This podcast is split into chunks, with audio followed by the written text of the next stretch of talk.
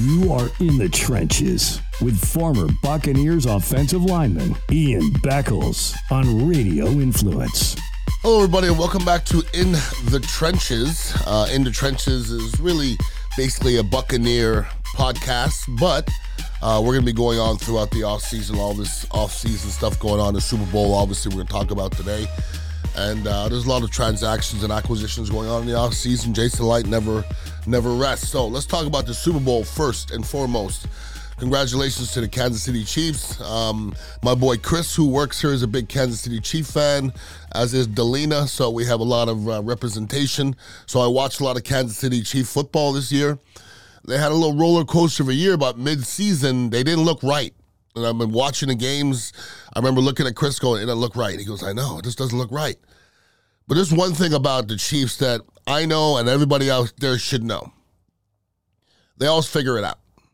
Patrick Mahomes figures it out. Andy Reid figures it out. And the Chiefs are going to be there. The Chiefs are the new Patriots. Time to start hating them. People are starting to hate them already. Nobody wanted to see the Chiefs. I think they wanted a new a new champion. 49ers, they fought them. I thought it was a very even game. I think if they play 10 times, they might go 5 and 5. I think it's possible. Here's the problem. At the end of the game, you just can't leave a second on the clock for that uh, for for Mahomes. You just can't. It's too much. When Mahomes got the ball back, I think it was 150 something. I'm not sure how much it was, but on about two minutes, the game was over. You can't you can't give Mahomes four downs to go down the field. You can't do it. It's not going to work. It's just not going to work. And in overtime, and the Niners admitted it, always kick. You always kick in playoff overtime. Always. It's it's it's it makes mathematical sense. You kick off to them. If they get a field goal, you know you win with a touchdown or match with a field goal. Okay. Or you score touch, they score a touchdown, you score a touchdown, take two points, it's on you. Never received the ball in the playoffs and overtime. And the Niners admitted afterwards that they didn't know the rules. So Shanahan, that's on you. I mean, there's coaches that get crucified for stuff like that. That's a big mistake. That's a big, big mistake. You gave the ball back to Patrick Mahomes with four downs. Go back and look at go back and look at his history of him going out on the field with four downs. It's not good for the other team. I don't care how much time's on the board. So San Francisco fought him. You know the name of this podcast In the Trenches. And all year everybody wants to talk about who's passing for the most yards and blase blase. You know what's funny? At the end of the year, you know what wins championships? You watched it all playoffs.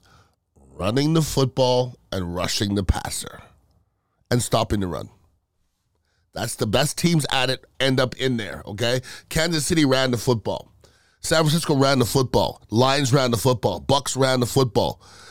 Philadelphia, they, they all ran the football. You have to run the football in January and February to win, okay? And listening to all these experts speak on Brock Purdy, right? I think it's hilarious. I was listening to two experts on the radio the other day, and they're talking about Mahomes and they're talking about Brock Purdy. If you look at Mahomes and Brock Purdy's seasons, they're pretty comparable. They're comparable. I think Brock Purdy had more yards and they're pretty close touchdowns and inter- interceptions. They're close. And Purdy had more yards. Yet the perception is that Brock Purdy's a game manager. Does that make any sense? So Brock Purdy's numbers were better than Patrick Mahomes, but he's a game manager. How does that? I don't understand how that works. I, I don't understand how that works exactly. All I know is this: Brock Purdy. If you name the quarterbacks that played better than Brock Purdy the last two years, I don't give a crap what you call them. Okay, Name me a list of quarterbacks that played better than Brock Purdy the last two years. If there's more than three people on that list, your list sucks. Brock Purdy doesn't ever, he barely loses. He just went toe to toe, okay, with Patrick Mahomes. And I'm to hear on the radio, oh, well, he's a game manager. They didn't score a bunch of points. Neither did Patrick Mahomes. the perception is it looks messed up to me. And I'm telling you, if Brock Purdy, if Justin Herbert did exactly what Brock Purdy did, everybody would be going crazy. Oh my God, did you see Justin? For some reason, because Brock Purdy's Mr. Irrelevant, and because Purdy is six foot, and because he's making a million dollars a year, it doesn't look the same or doesn't feel the same. Brock Purdy is doing the same as any other successful quarterback in the NFL. Give the man his flowers. My God. In the last two years, he's only lost a handful of games. And that game he lost last year in the playoffs, he lost because he got hurt. And this year, he lost in the in the Super Bowl to maybe at the end of it the best quarterback to ever play the game. By he lost by a one, less than one score. How dare you keep on saying that this guy's a game manager? Stop saying that. I think it discredits a lot of people. The guy's a great quarterback. And the unfortunate part is for the San Francisco 49ers, you're going to have to pay him like a great quarterback. And I don't know if that's in their DNA. I don't know if it's in John Lynch's DNA. I think Shanahan, you would like to lock it down. If you think that Brock Purdy is going to play next year for his contract, you're crazy. It ain't gonna happen. No way.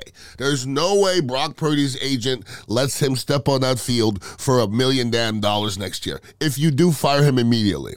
There's no way Brock Purdy shouldn't be making $30 million next year. Baker Mayfield may be making 30 or 40.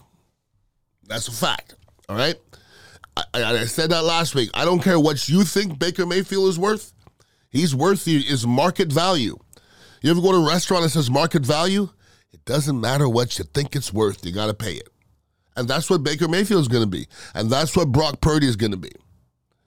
And I think I said in the last podcast, I'm so much more optimistic at the end of this year than I was at the beginning of this year because and I'm I hear people saying this, "Oh, well, we'll we'll sign Baker for 2 years and then he'll be a stopgap for the next guy." Stopgap for what? He's 28 years old. He can play for 10 more years. If Baker's the guy, make him the freaking guy. You could Baker could be the guy for 10 years if if listen, Baker matured a lot this year. All right? He matured a lot. He won over his teammates. I think he won over his coaches, and he certainly won over the fan base. Make this guy the guy. Everybody's trying to find a guy. We might have found a guy this year. It's either you did or you didn't. If somebody else says he's the guy, they're going to pay him that, that way. And then it would really suck if we sat here and watched Baker be successful somewhere else when we allowed him or groomed him back up. And there was a couple people on social media got upset that I said Baker Mayfield, we, we got him off the trash heap. That's not dissing him. That's just talking about the system. He made a million dollars. I think he made less than a million. I mean, the okay, Purdy made a million. I think Baker made like four million, which is in essence a million dollars. Baker's been in the league a long time now. I don't even think he's allowed to make less than that. So he made minimum as a quarterback. No, there's there's backup quarterbacks making two three times what Baker Mayfield made this year. I'm talking him up. He outplayed his he outplayed his salary ten times easily. Now is he going to be worth 30 or 40 million dollars? You better check yourself because that's what it's going to cost. I'm I'm pretty sure that's what's going to cost. I think Jason Licht's going to have to sit down. If you're Jason Licht right now, you should gather up Baker Mayfield, gather up Mike Evans, sit in a room and say, How badly you guys want to come back? And let's see if we can make this thing work. If not, because I don't think Baker Mayfield wants to come back without Mike Evans. Okay, and maybe vice versa. Mike Evans doesn't want to be back here if, if Baker Mayfield is to come back because then it won't look the same. So make it a package thing. But that's not easy to do because you're going to have to give people their going rate. Mike Evans, it's the last time he gets to dip. Baker Mayfield, this may be the last time he dips too. We don't know. So these guys are going to want to get their money. And all that hometown crap, it doesn't go anywhere. And if you look at the NFC South, the Buccaneers have $47.1 million under cap. The Panthers are second at 28, Falcons at 25, and uh, the, Sa- the Saints are a minus 83 million. Saints gonna suck. Saints are gonna suck. Although we were saying that about the Bucks last year, and they figured out a way to to make it happen. So here we are. But the season's over. Super Bowl's over. All the high flying stuff. The game was won in the trenches.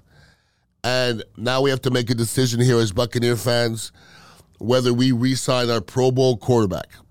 And that's what Baker Mayfield is now. He's a Pro Bowl quarterback. He almost didn't want him to play this damn well, but he played pretty darn well. And there's going to be two or three teams looking at Baker Mayfield as maybe the solution. And then, then it comes down to maybe the loyalty goes somewhere. Maybe the fact that we're in Florida goes somewhere. Maybe the fact without the state tax, I don't know. But it would sure suck to have to look for another one because it seemed like we found one last year. Congratulations to Kansas City Chiefs, and uh, you never know. Next year, I thought there was going to be an odd Super Bowl champion. At the end of it, we could have picked this one probably at the beginning of the year. Kansas City and San Francisco at the end of it. And I would not be shocked if it happens again next year, as those are two pretty darn good play callers, and there's a lot of fo- good football players on both sides of the ball on both of those teams. And you Dallas Cowboy fans to keep on uh, dreaming. It's kind of sad. Anyways, if anybody wants to hit me up, it's Ian underscore Beckles at Instagram. And uh, I dabble in the other ones, but Instagram I am mainly. And uh, come by the Dignitary Cafe. Uh, we sell the best kava and kratom in town. We also have some uh, pastries uh, from Bakery with a Twist and uh, some Kahwa coffee as well because we love to support local, unlike uh, creative loafing. Everybody have a wonderful day and uh, stay out of trouble. Peace out. You have been in the trenches with Ian Beckles on Radio Influence.